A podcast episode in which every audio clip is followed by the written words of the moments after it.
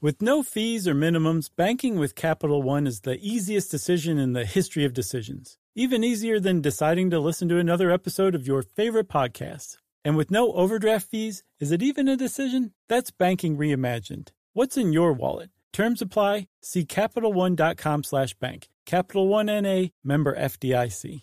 Life in our modern age comes at you pretty fast, which makes our time away especially valuable. When I take time to relax, I like to get far from my everyday life, immerse myself in natural beauty, and have unique experiences. But you don't have to leave the US to experience tropical rainforests and islands filled with adventure, warm culture, and national treasures. Visit Puerto Rico, an island with a vibrant spirit that will sweep you away. Because when you visit, you don't become part of the island, it becomes part of you. In Puerto Rico, you can forget where you came from and embrace where you are. Puerto Rico, where visits end but stories last forever. No passport required for U.S. citizens and permanent residents. Learn more and plan your trip at discoverpuertorico.com. Hey, San Francisco, we want to get back to our city by the bay. so we are this January. That's right, man. We're going back to Sketchfest. It's become an annual deal for us there at the Castro Theater. Always some of the best audiences of the year. Uh, you are our peeps, and we love coming to see you. So get your tickets to see us at the Castro. Uh, what day are we there? We're going to be there Saturday, January 18th. That's right, for a prime time show. Yep. So uh, go to sysklive.com and follow the links to get information and tickets. And we'll see you guys in January. Welcome to Stuff You Should Know, a production of iHeartRadio's How Stuff Works.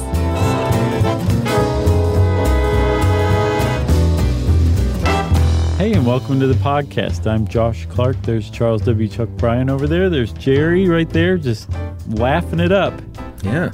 And this is Stuff You Should Know the Jokester Jerry edition. Uh, Dense Science Edition, aka Chuck Die Slowly Inside Edition. Dude, no, it's not. You're going to do just fine. This is all so intuitive. It's wonderful. I'm not worried about not doing fine. But thanks for the reassurance. Sure. well, then I'm, I'm really excited about this if you know that I think you're going to do fine. you are going to as well. I'm going to see to it. I think Jerry's going to do great. Jerry, how, how are you doing over there? Okay. She's pressing buttons like I've never seen her press buttons.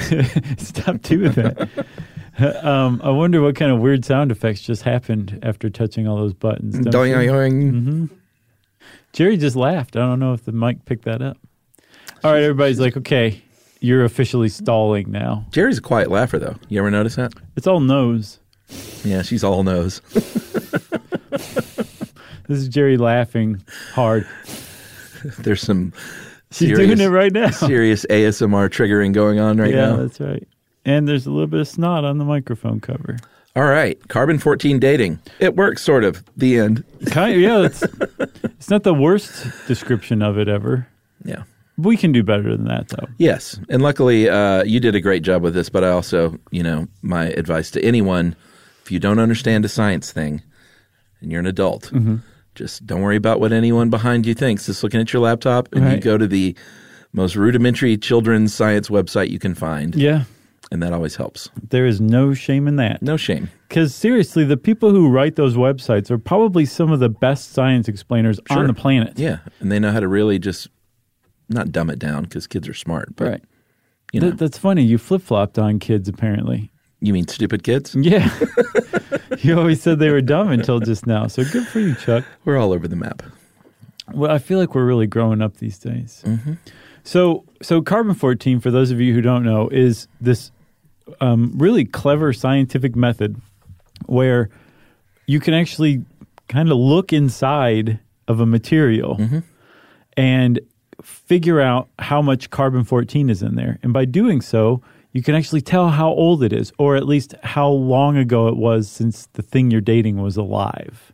Yes, and it is a uh, comparative.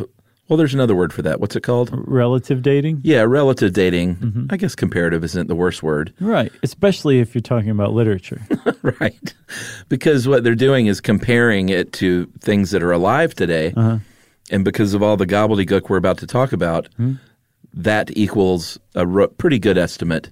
And then from there, there are even further things that one can do if one were so inclined as a scientist. and there are a lot of people who are inclined to do this. This is a very exciting, um, energetic field of science right now. Like if you Yeah. want to if you want to jump into an ever evolving, constantly moving BA um, field, The Abaracus field. kinda um, uh, of of science, start studying radiocarbon dating. Yeah, actually, it wouldn't be a BA Baracus field because didn't that stand for bad attitude?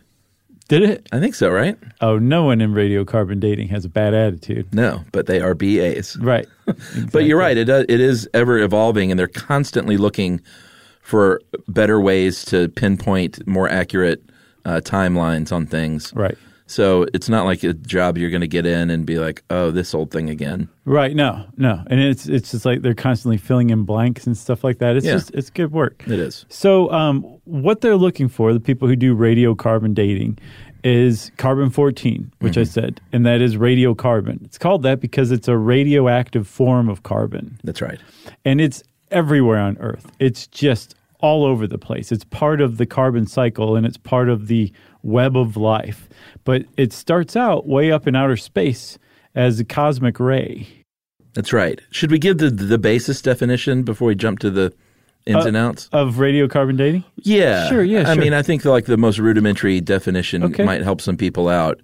Um, but like you said, carbon fourteen is everywhere, including inside us, because it's in plants via photosynthesis. Mm-hmm. Yeah. and we eat plants. Yeah. and animals eat plants. Yeah. some people eat animals. Sure. and because of that, it's kind of in every living thing. Right. Uh, and carbon 14 dies away very slowly. Mm-hmm. And because we know this, and be, because we know it happens predictably, Right. then we can measure that in a sample and then compare it, like I said, to something living. Mm-hmm. And then you do a little math, ipso facto. Mm-hmm. It's probably an ipso facto, is it? I think Presto that mean- changeo. Yeah, presto changeo. Bada bing, bada, bada bing, Bon Jovi. What was that? Bada bing, bada, Bada boom, boom, Bon Bon Jovi. Jovi. Yeah, that was yours. Was it? Yeah, Oh man. you came up with that on a carousel at Zoo Atlanta in about 2012. That's right. That's where that's carbon dated to. Yeah, that joke. yeah, Uh, but because we know that, we can compare it to something that's alive today, and then with a little math, we can figure out the a rough estimate of how old it is. yeah. That's I mean that's radiocarbon dating in a nutshell for sure. That's right. But like you said, it starts out as cosmic rays Mm-hmm. way out in outer space. Right, and so a cosmic ray, we're not entirely certain where they come from, but they're super high energy particles, usually like pieces of atoms that are just shooting toward Earth and through outer space at incredible speeds. Yeah. And when they encounter the atmosphere, they start running into the atoms that make up the atmosphere. And because these particles are so high energy, these cosmic rays, when they smack into atoms and other particles and, and molecules and all that, they just burst them apart. Yeah. Not just burst like an atom into like its protons and neutrons, it'll tear apart a neutron like like it's nothing. Actually creates other high energy particles like muons, uh, pions, uh, X rays. um, what else? Uh, Zaxxons? Is that right? No, that was a video game. Was it? Zaxxon? Yeah. Sure. That was a good one. With a Z? uh, yeah, I think it was Z A double X O N, if I'm not I mistaken. am not familiar with that. It was an- an Atari. Oh, okay. It wasn't a stand up game? oh, actually, it may have been, but I played it on Atari. Because I could see a kid in a Kiss T-shirt w- playing that game stand up in an arcade. Yes. It sounds like that kind of game. That would have been me had I not been deathly afraid of Kiss I'll bet. because they were devil. Well, devil Oh. they rock. were knights in Satan's service, obviously. That's right. Yeah. Okay. So all these muons, X-rays, pions, all that stuff. There's one other uh, little particle that can be created when a cosmic ray collides with an atom, and that is a neutron, a high energy neutron, right? That's right. Okay. So what's happening now is a, c- a chain reaction because cosmic rays are bombarding the atmosphere. That's right. And uh, what can happen is they can get really pushy uh, if a high energy neutron collides with, let's say, a nitrogen 14 atom. Yeah. They'll get real pushy and they'll just knock the proton off and move right in there Yeah. and say, This is my house now. Right. So what was once a stable atom, nitrogen 14, which had 7 protons and 7 neutrons, Seven each. is now an unstable atom with 6 protons and 8 neutrons. And now it's no longer nitrogen 14. What you have, fella, is carbon 14. Yes. And unstable meaning Mm-hmm. radioactive, but not radioactive meaning like scary and dangerous. No, it just means that it's it's in a higher energy state and it's temporary. Eventually, wants to decay back into that um, nitrogen fourteen state. And Yes, and it- and it eventually, does that. Yeah, eventually, it's sometimes spontaneously, sometime down the road, that neutron will turn back into a proton, which sounds like magic until you realize that atoms and all of the particles that make up atoms are really just vibrations of energy, and it can temporarily go to a higher energy state or a lower energy state, and that is how something would change from like a high energy neutron back to a, a proton. Right. And you said that carbon 14 is everywhere, which is true, but that doesn't mean there's like tons and tons of it relative to carbon 14 or wait, carbon 12. Yeah, it's There's a lot more carbon 12. Right. So carbon 12 is the stable version of carbon. Yeah.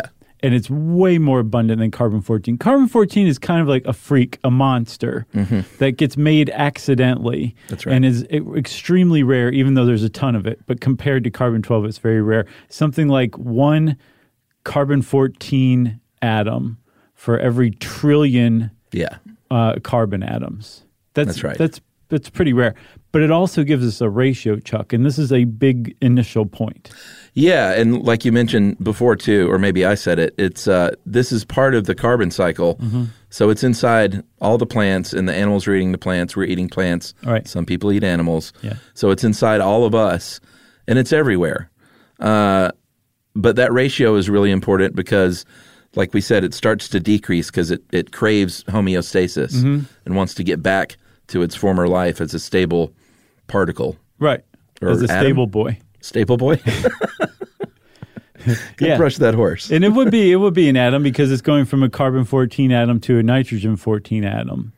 Right, but that ratio is important because as it's you know dies away, there are going to be fewer and fewer carbon fourteen atoms with that dead organism Mm-hmm. over time. Whereas if something is alive, it has that steady amount, and that's where the comparison comes in. Right. Because as far as a plant or you or a dog or anything living is concerned, there's no difference whatsoever between a carbon 14 molecule of carbon dioxide and a carbon 12 molecule of carbon dioxide. Yeah, I mean it sounds hard to digest because we said it's radioactive, Uh-huh. but there really is no difference as far as we're concerned. Right. Um, it basically takes a human scientist to analyze it using an extremely sophisticated machine to be able to tell the difference. That's right. So that means that when it does, you know, come down out of the atmosphere, it's spewed out by a volcano or something like that. Um, th- it just becomes part of the food chain, like any other uh, atom of par- of carbon Sure. that's locked in with oxygen to form carbon dioxide.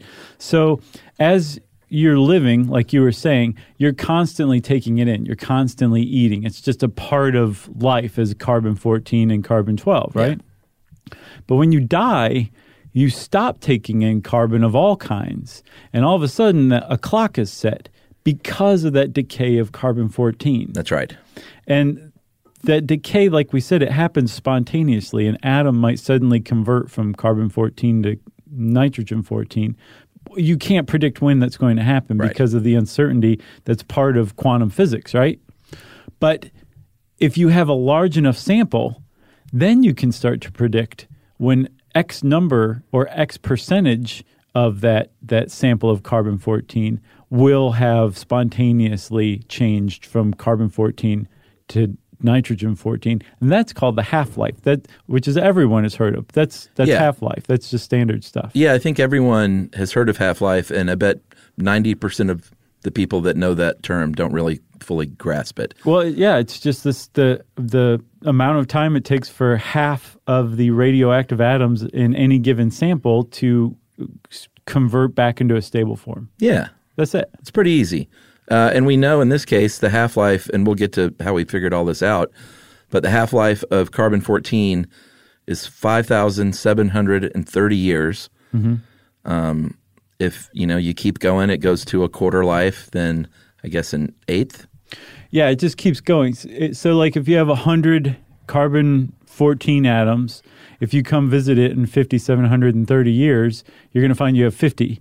And if you visit it in another 5,730 years, you're going to have 25. Right. And then 12 and a half or 13, maybe. I don't know. And it Yeah. just keeps going until there's uh, ultimately none left over a long enough stretch of time, which is with carbon 14 like 50 or 60,000 years. Yeah, I saw sixty thousand mostly, Mm-hmm. but then I think it start can get a little hinky at fifty. Yeah. So fifty to sixty is pretty good. And I think it gets hinky at this point because our because of the equipment we're using to measure it. Oh, really? I think as our equipment gets more and more sensitive, Mm-hmm. that time will go further and further out. Because as long as you have two atoms, you should still be Yeah, able I to guess measure so. them. You know, yeah, for sure. or even one probably. I'm not going to go out on on a limb for that one, but Some- someone will let us I'm know. gonna I'm gonna caveat that with the probably. Okay. Well, let's take a little break here, and we're going to uh, come back here in a sec and talk about uh, the very smart dude who figured all this stuff out quite a few years ago.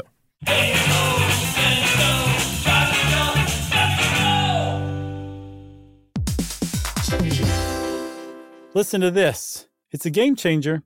Amazon is now in healthcare. Yes, Amazon. It's called Amazon One Medical. They offer same day appointments, and if that's not convenient enough for you, they also have 24 7 virtual care. Yeah, you know, imagine you're feeling so sick that even the thought of getting out of bed is just too much for you. With Amazon One Medical, you don't have to leave the house. Of course, what good is that if you then have to drag yourself to the pharmacy, but you don't have to do that either because of Amazon Pharmacy. It makes a lot of sense. Delivering things fast is what Amazon is known for, and that's exactly what they do here. They'll deliver your prescriptions directly to your door. No waiting in pharmacy lines with people who probably all have something worse than whatever you're there for. Again, this is a game changer. Thanks to Amazon Pharmacy and Amazon One Medical, healthcare just got less painful.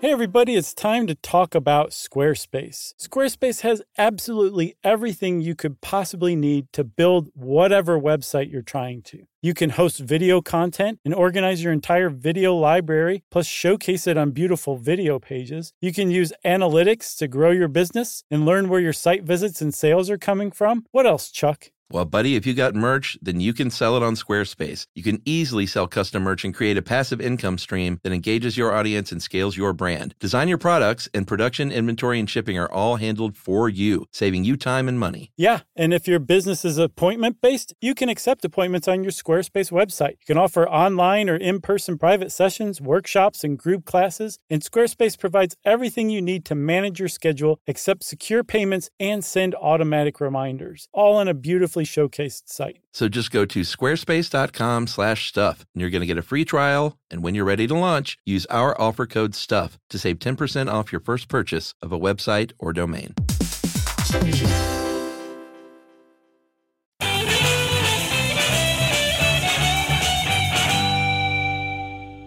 All right, Chuck, just to recap real quick, because I think this, this episode bears it, okay? Okay. You've got carbon 14. It's part of the food chain. You take it in as you're living. When you die, you stop taking it in. And so those carbon 14 atoms start to decay, which means that if you compared a dead organism to a living organism and the ratio of carbon 14 to carbon 12 in the dead organism compared to the living organism, you'd be able to tell how long ago the dead organism was alive and taking in more carbon. And that's the basis of radiocarbon dating. That's right. So that is, uh, we have a man to thank from the University of Chicago named Willard Libby. That's a great name. I heard his name was uh, Wildman or Wild Bill. Wild man Willard Libby, Yeah, because he's just crazy. I guess he must have been a party animal. Who knows? You don't get a nickname like Wild Bill No, no. for nothing. They don't go around handing those out to just anybody. Yeah, not even just figuring out carbon 14 dating. You wouldn't get a wild man for that. No, no, no. Like even Chris Farley wasn't called Wild Bill. No. I think Willard Libby had a side a side gig, Yeah, you know? but he was the party monster. Maybe at the University of Chicago in the 1940s, perhaps. Yeah. So he figured out how carbon 14 uh, worked and how it could be used to do this before we were even positive, science even knew for a fact that there was such a thing as carbon 14. That's pretty impressive. Uh, and in fact, in 1946, it was just a few short years after we had discovered cosmic rays. So he was really on the leading edge of science. Yeah. You know, he was a wild man. Yeah, right. He's like, these particles, we're not even sure they exist, but if they do, we could figure out how to use them to Right. date dead organisms. And he won a Nobel Prize in 1960 for this I think rightfully so. in uh, chemistry. Yeah, for sure. Uh, even though, as we'll see, he got a few things wrong. Well, yeah. Uh, and the one thing that's kind of tough to wrap your head around here is he, and this is, it, it just is what it is at this point, I think, but he selected 1950. Right. The year 1950 is year zero Right. Mm-hmm. for his experimentation. And he compared all the samples against this. And that is still what we do today. Right. That we didn't, we didn't revise a lot of this stuff.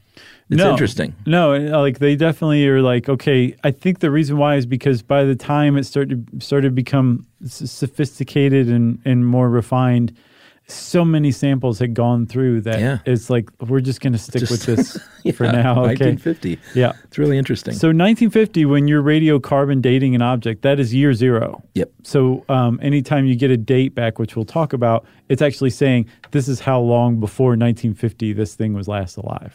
Right, and we're not talking. It just it doesn't have to be like a, a plant fossil, um, because we said carbon is in you know virtually everything. Right. So a leather belt comes from a cow. Yeah. That cow ate the plant. Yeah. What And else? the Wooden plant wooden ships, Ate, ate a pig. fabric. Yeah. Oh, Poop. you, you find poop, of course, old poop, old uh, old alcohol, old beer, Yeah. because of yeast. Right. There are many, many, many things. Obviously, bodies, Otzi, Yeah. our pal. Yeah. As long as whatever you are dating was at one point alive, which means it wasn't a rock Right. or a mineral from birth, it, like it's you can date it. You should be able to date it as long as it's f- about fifty or sixty thousand years or younger. Yeah, but there was a problem early on in this process because you needed a lot of this material Yeah. uh, to ex- basically destroy to find out how old it is. and people didn't want to give up these great finds. Like, they're like I found a, a a skull, Right. and they're like, "Well, can we destroy that skull to find out how old it is?" And you know, they would turn around and say, "No, it's my skull." Right, right. And then the radiocarbon researchers say, like, I was just asking to be pleasant. Give me that skull. Yeah, but then you would say, "No, it's my skull, and I'm just happy to call it old." Right. And then Willard Libby would step in and just do like a The a- wild man. a pile driver on the guy with the That's skull. why I got the name. Yep. He would just come in and crush people. Yeah. He'd be hiding maybe in another room and back Yeah. or something and just pounce. someone would go caw yeah. yeah. And he would swarm. but here's the thing we've gotten a lot better over time the equipment has gotten a lot better more sophisticated so we don't need that much now and people are giving up their fines because you can have a little gram of bone from the skull Right. and uh, i think everything will be okay Yeah. And so because of that, like it's gotten way more common to radiocarbon date stuff.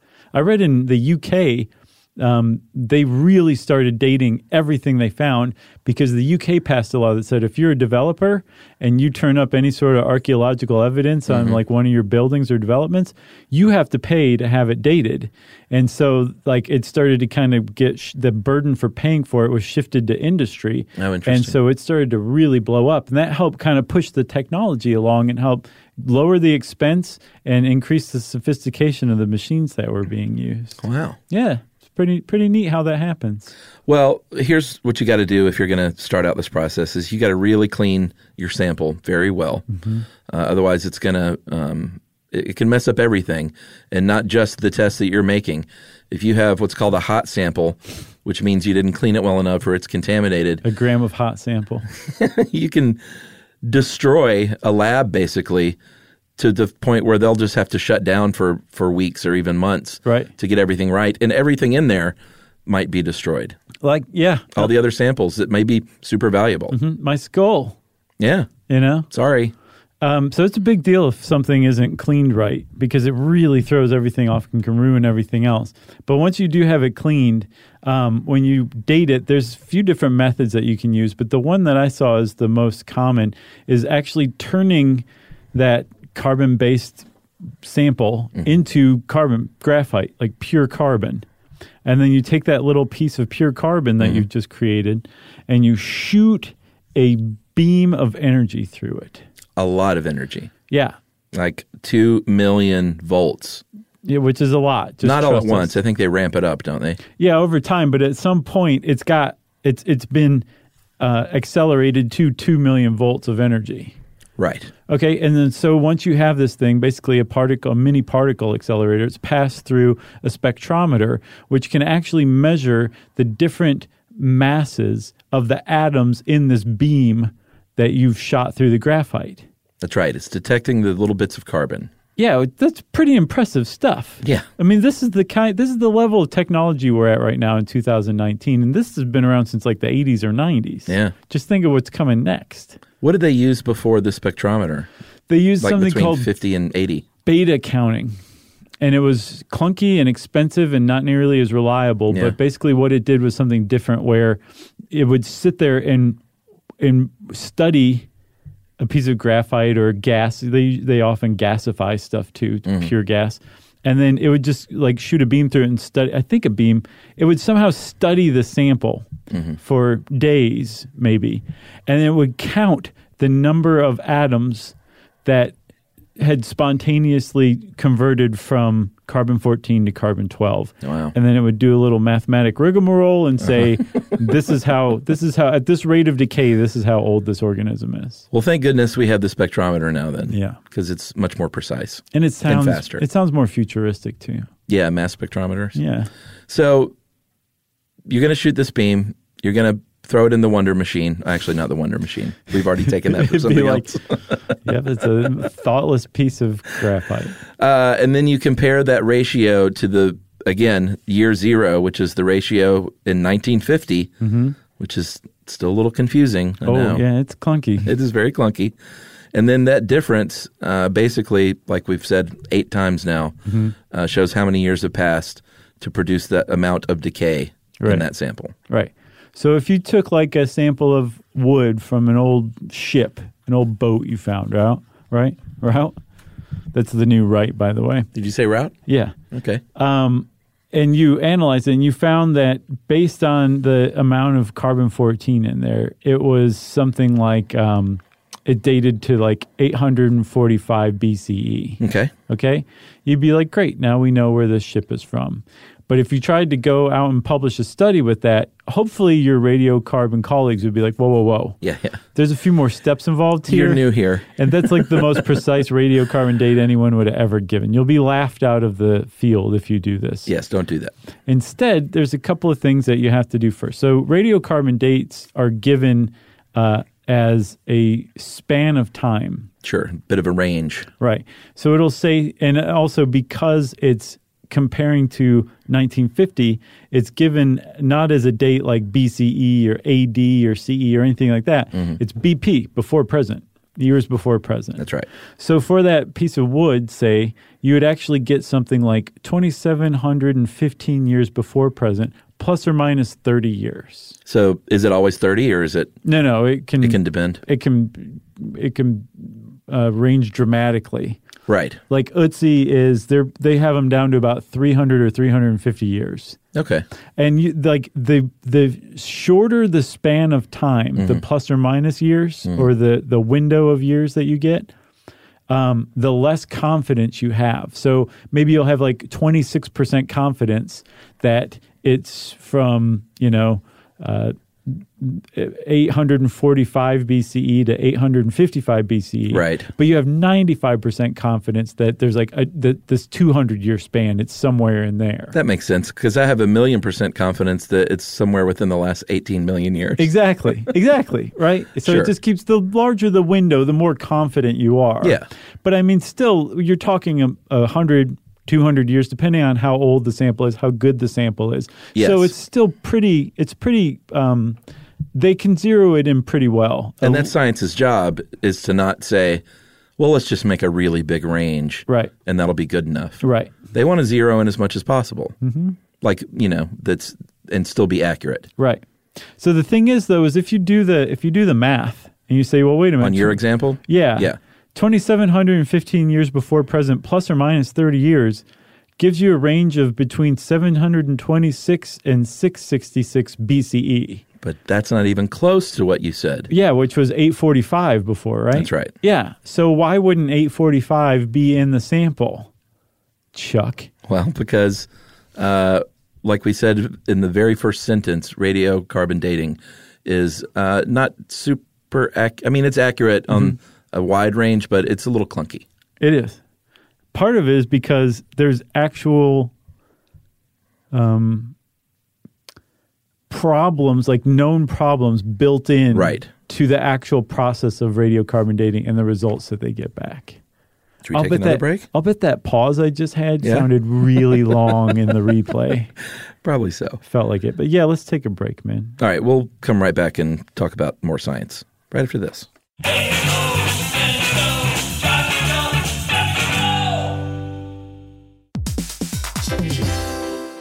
Listen to this. It's a game changer. Amazon is now in healthcare. Yes, Amazon. It's called Amazon One Medical. They offer same day appointments, and if that's not convenient enough for you, they also have 24 7 virtual care. Yeah, you know, imagine you're feeling so sick that even the thought of getting out of bed is just too much for you. With Amazon One Medical, you don't have to leave the house. Of course, what good is that if you then have to drag yourself to the pharmacy, but you don't have to do that either because of Amazon Pharmacy. It makes a lot of sense. Delivering things fast is what Amazon is known for, and that's exactly what they do here. They'll deliver your prescriptions directly to your door. No waiting in pharmacy lines with people who probably all have something worse than whatever you're there for. Again, this is a game changer. Thanks to Amazon Pharmacy and Amazon One Medical, healthcare just got less painful.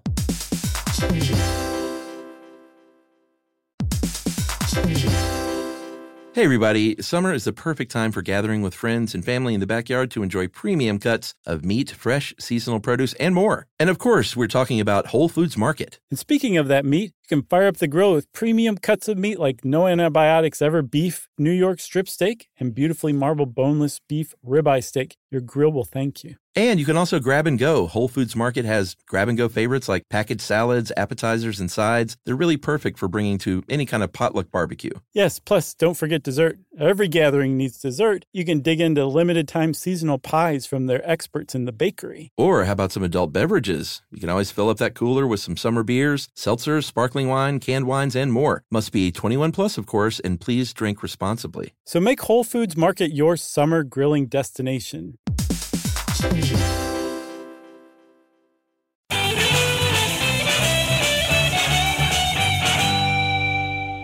So, I thought this was uh, was this from How Stuff Works and you in your brain, And yeah, and a bunch of other places too, sure. And you in your brain. Sure. Okay.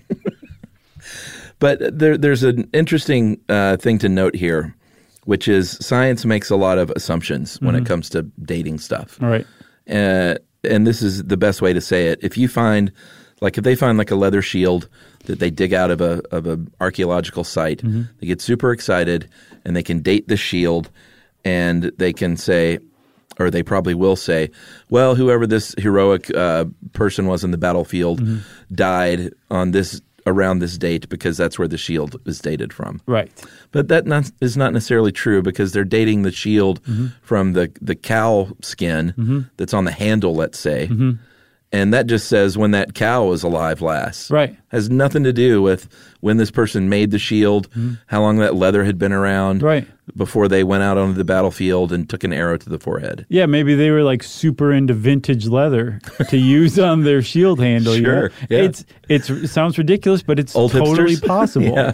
But the thing is, is archaeology uh, or archaeology is based on making assumptions and presumptions based on the context. Right. And it's like this is totally fine. This is widely accepted. This is not new or scandalous at all. But like that is part of archaeology's job is to say here's the context of this find Right. pro- and based on this radiocarbon date of this, it's a pretty good guess that they killed the cow, made the leather, made the shield, and then the guy died probably within a 10, 15 year window. Sure. Unless, know? I mean, the idea, it would be an even weirder assumption to think that it was an ancient hipster who collected old, old leathers. right. Check out my new. Uh, That's right. and then the other part of it too is they also use it to compare to other stuff. Like if they're in a pit filled with other um, soldiers of a certain, you know, from a certain nation or Mm-hmm. clan or whatever, um, n- and they knew of a lost grave, they may have found that if it Right. kind of roughly correlates to the date they were thinking. Like there's a lot of a lot of stuff that they put together. They don't just say, "Here's what the radiocarbon date says," so this is what it is. That's right. So because science does this, Libby was certainly doing this, Mm-hmm. the wild man was doing this, and he was making assumptions. And he was, and hey, we're not knocking the guy because No. he won a Nobel Prize for this. Yeah. But he assumed a couple of things that were not correct. Uh, one of which was he got the half life wrong. Yeah. Uh, he said the half life of carbon 14 was 5,568 years. So close. We actually know it's 5730, like we said. Not that close. And he also presumed uh, that carbon 14 in the atmosphere uh, is very steady Mm-hmm. over time. And it's something we can really depend on being like there being a certain amount. Yeah, like and the- that's not really the case either. No, it's not. And that second one's a big one. Like the first one, you can just mess around with some math and be like, oh, okay, well, this is the actual half life. Well, but it's interesting. That's what we've had to do because that's another thing we didn't go back Mm-hmm. and change because it was all done on the basis of 5568. Right, right. So the initial stuff, uh, the initial dates that were done when Libby invented it were based on a half life of 5,568. From but, 1950. Right. from, but from, uh, uh, I don't, rem- I don't know exactly when they figured it out, but at some point in the ensuing decades, they figured out no, the half life is actually fifty-seven thirty, and rather than just go back and re re um, uh, analyze the old samples, which actually may have been destroyed by this time. Right. Uh, they said, we're just going to stick with this convention and, and follow it. And we could just do the math and just say, actually, this is the real half life, convert it to the Libby half life, and then have Right. a radiocarbon date. Yeah, but the other thing you got wrong, like you said, is is the bigger problem because it can't just be solved with math, and that is his presumption that uh, carbon fourteen in the upper atmosphere uh, is produced at a steady rate. We know now that there are all kinds of things Right. that can and have affected that rate over the years. Everything from ocean currents to super volcanoes to solar flares. To the Earth's magnetic field, it has fluctuated a lot over time.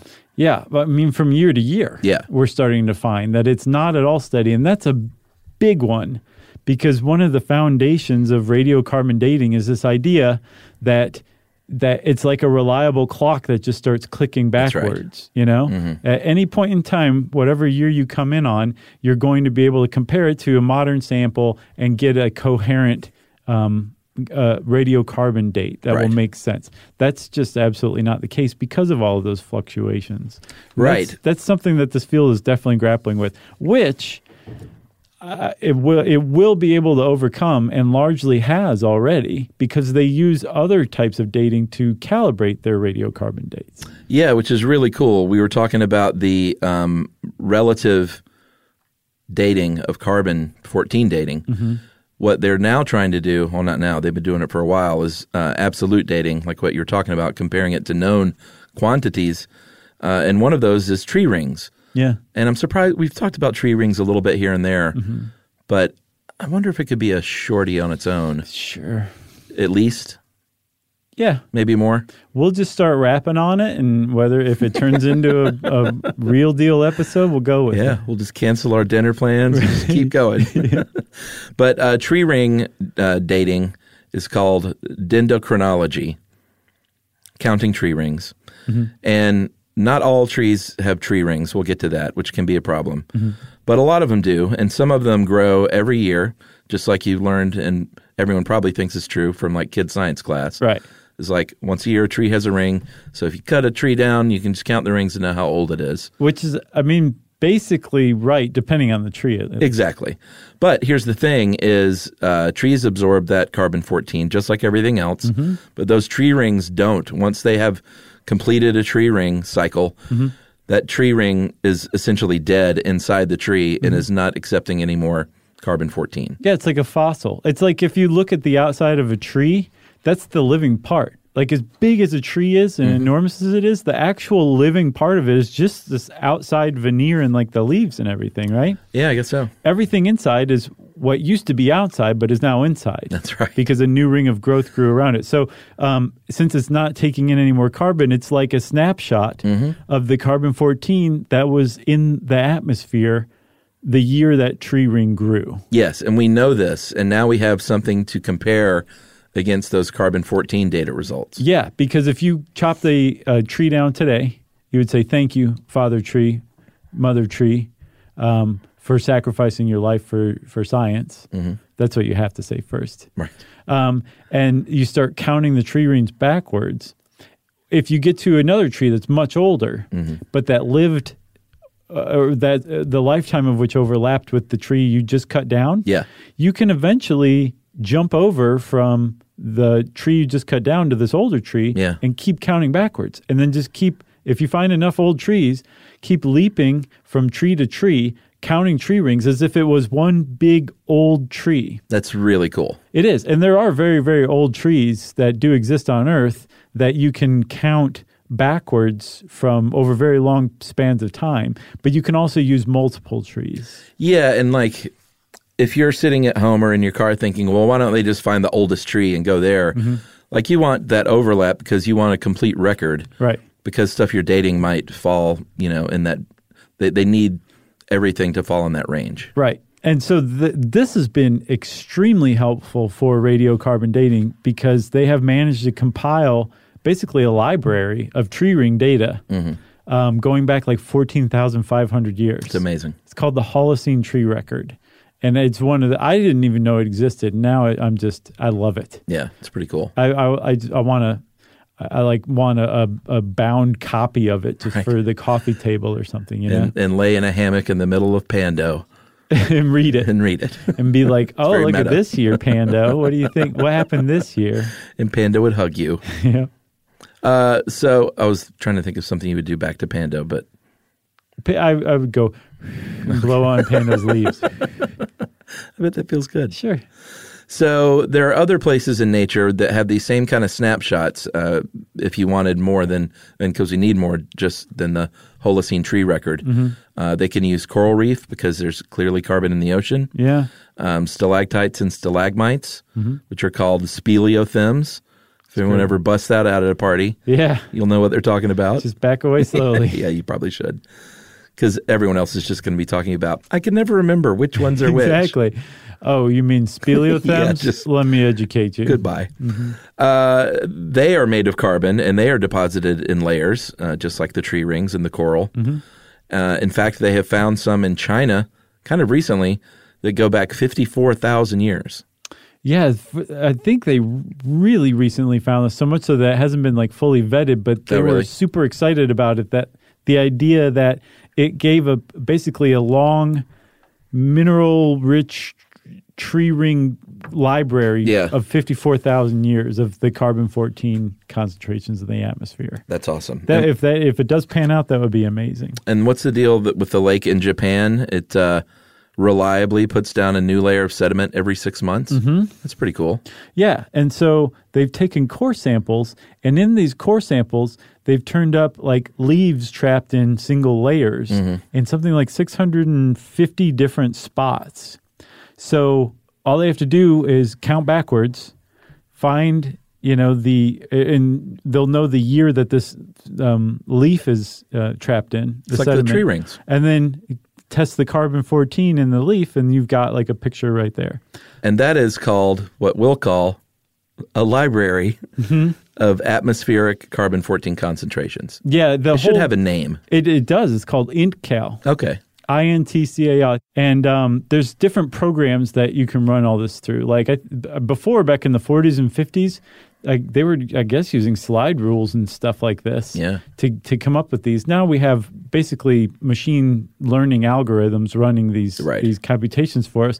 But um, they have programs that use this calibration library to basically say, here's the what the radiocarbon data is saying. What does this library of absolute dates say? Yeah. And then what they do is they actually, well, the computer, I should say, uh, overlaps what's called the wiggles. And they hold it up to the light. yeah. and they find like where these kind of wiggles overlap, which are um, uh, confidence intervals, I guess. Yeah.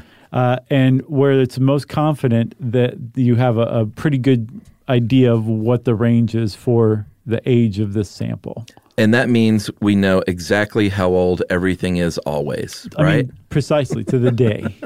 that is not true. No. Because all the things we just mentioned the speleothems, uh, the coral, everything has its own individual problems. right.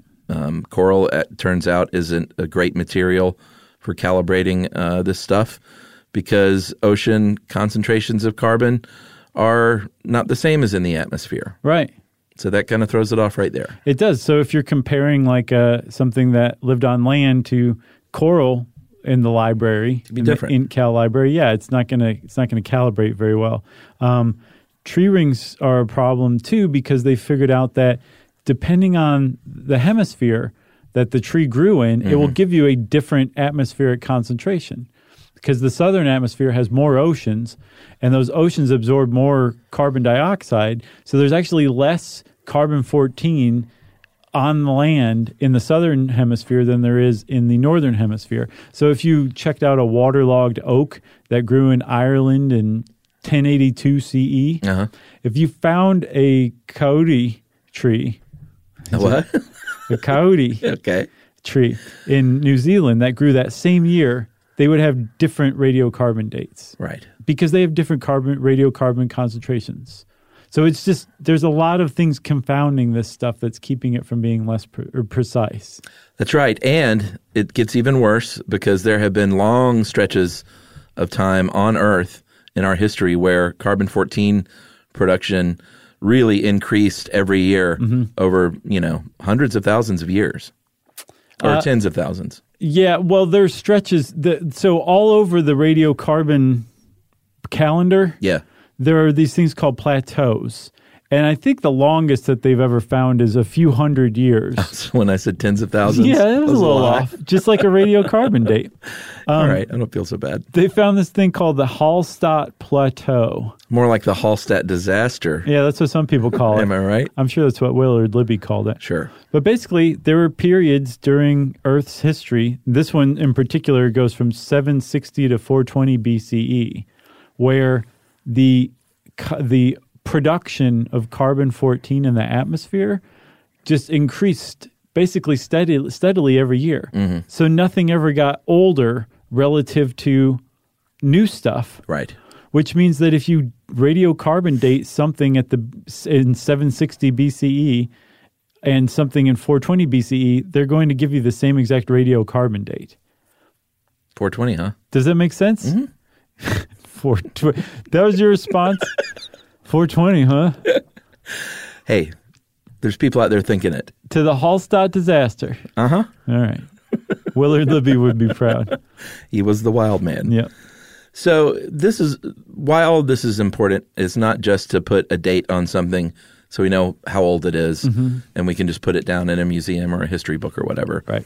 Um, it really opens up all of science and all of uh, ancient history to interpretation and kind of rocked the world about a lot of things that we thought were true Yeah. that aren't true. Yeah, they call it the radiocarbon revolution and like for good Oh, yeah? reason really, yeah. Well, one good example is uh, in the UK. There, we've talked about Stonehenge. They used to think that Stonehenge was uh, the result of the uh, how do you pronounce that Mycenae? My- Mycenae? I don't know. Mycenae? You'd think I'd know. Mycenae. I think it's the Mycenae civilization in Greece. But the A and the E on the end, it's got to do something more than, like, why not just add a Y instead of an E? Hey, I'm with you. And, you know, sometimes you see the A and the E together conjoined, Sure. like uh, Ronnie and Donnie Gallion. Right. You know? Wow. So what is that? I don't know. It's its own thing. So we used to think that came from an ancient uh, Greek civilization, but because of radiocarbon dating, they said no, no, no, no, no. This is uh, y- we had the age all wrong, and Stonehenge came before that ever happened, before the civilization was even there. Right. So it really helps clear up a picture of everything from Otzi the Iceman to knowing uh, that the Shroud of Turin was only 700 years old.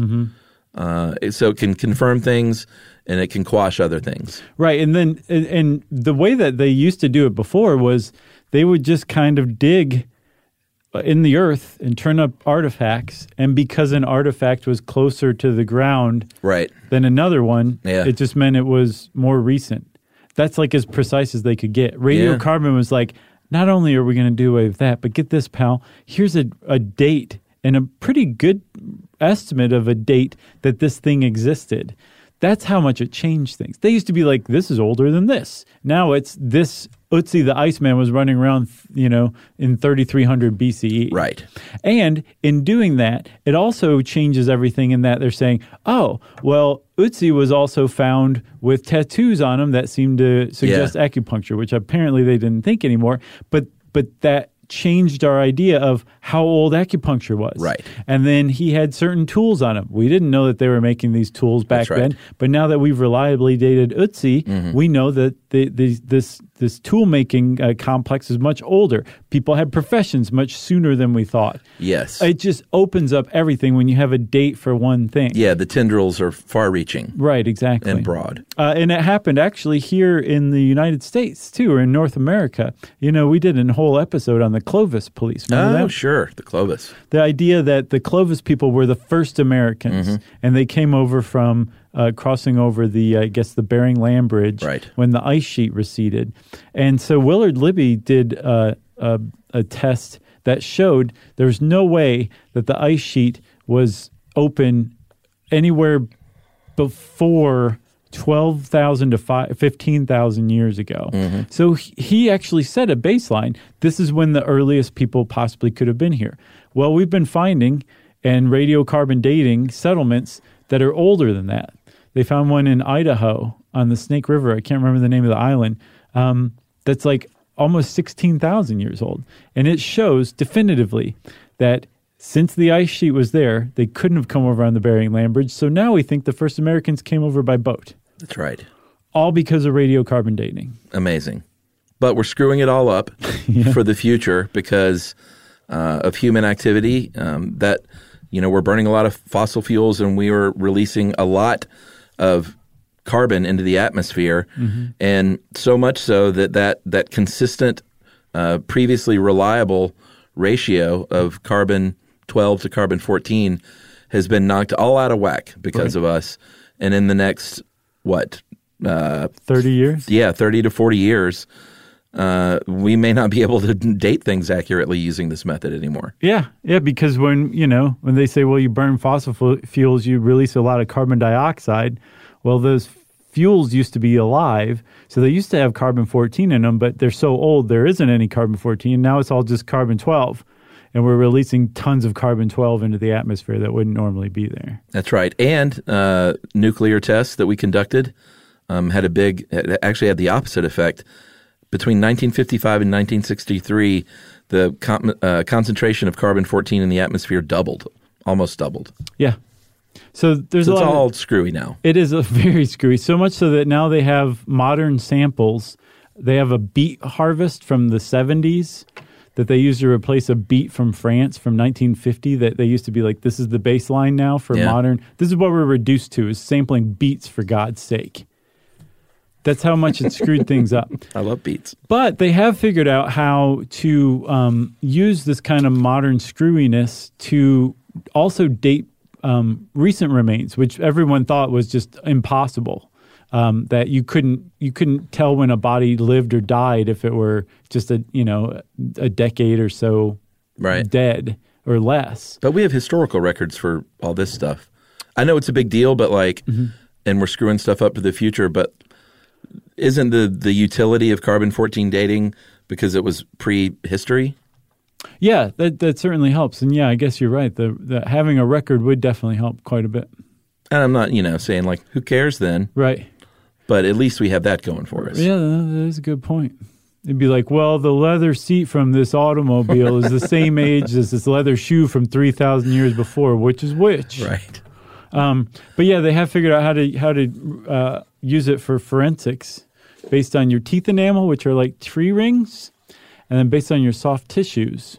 But your soft tissues degrade, so they figured out that they can actually test the um, casings from the larvae that eat your soft tissues as you're decomposing. So the soft tissue is the carbon fourteen in this scenario. Yeah, which you're constantly remaking, and then as you die, it gets it stops being um, taken in and then starts decaying, and as you're being eaten by these you know bug larvae, Yeah. they shed their casings, and the casings don't degrade, so you can come along and test the casings, and they ate your carbon fourteen, and you can figure out when that person that body last lived based on the casings of the bugs that ate it.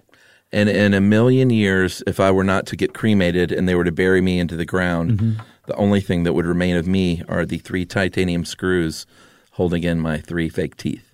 That's neat. A million years. Who'd have thought? Yep, there he is. Yeah. There's three. Chuck. One, two, three.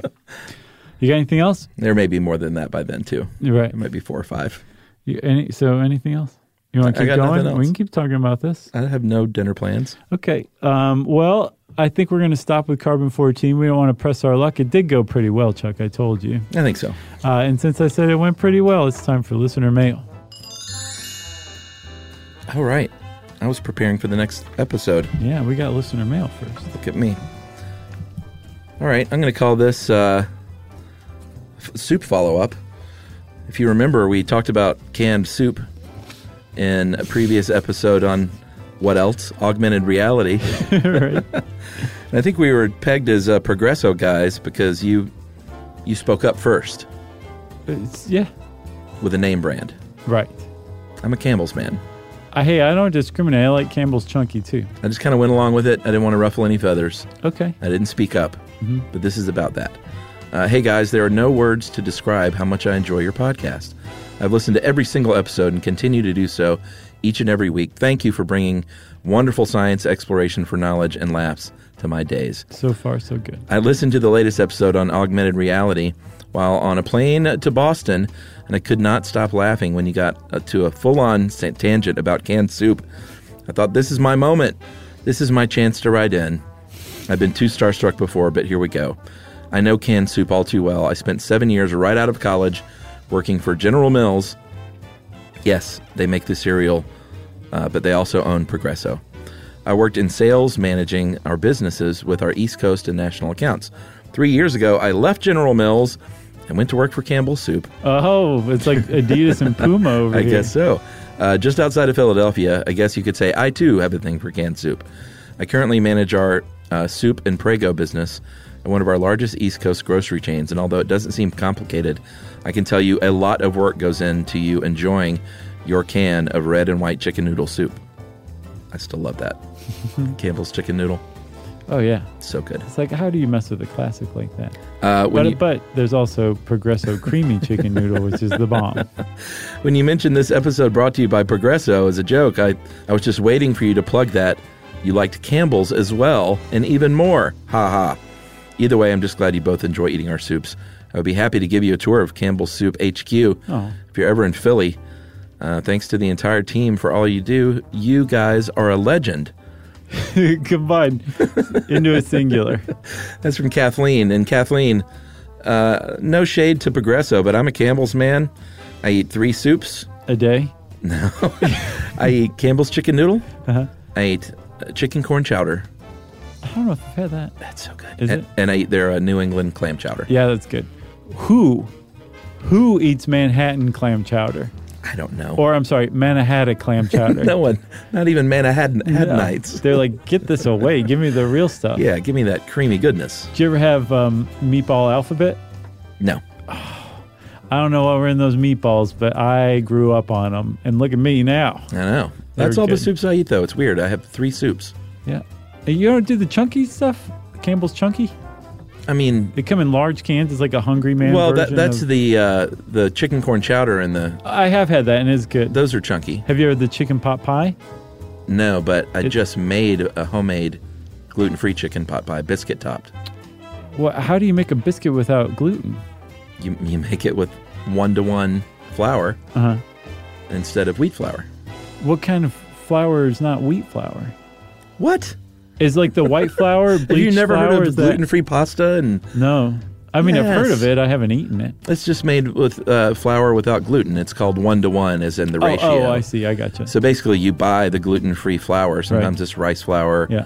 Oh, okay. uh, tapioca, but Have you had chickpea flour? I don't think so. It's not bad. I mean, I'm not gluten free. I did this so Emily could enjoy chicken pot pie. Sure.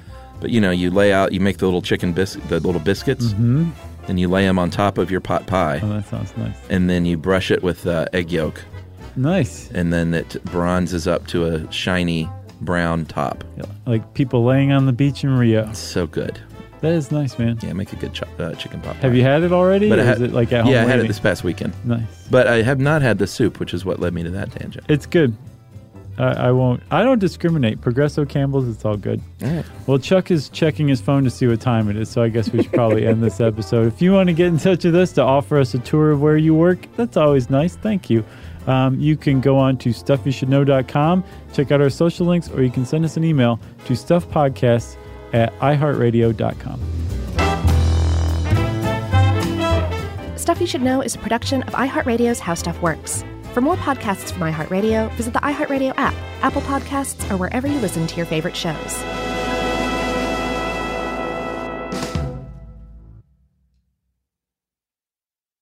Hey, if you haven't heard of Visible, well, now you have. They're the wireless carrier that's making wireless visible. It's in the name. Switch to Visible, the wireless company that makes wireless visible. Get a one line plan with unlimited 5G data powered by Verizon as low as $25 a month every month, taxes and fees included. Use promo code STUFF20 to receive $20 off your first month for listening to this podcast. Switch now at visible.com. For data management practices and additional terms, visit visible.com. The visible monthly rate is $25 per month.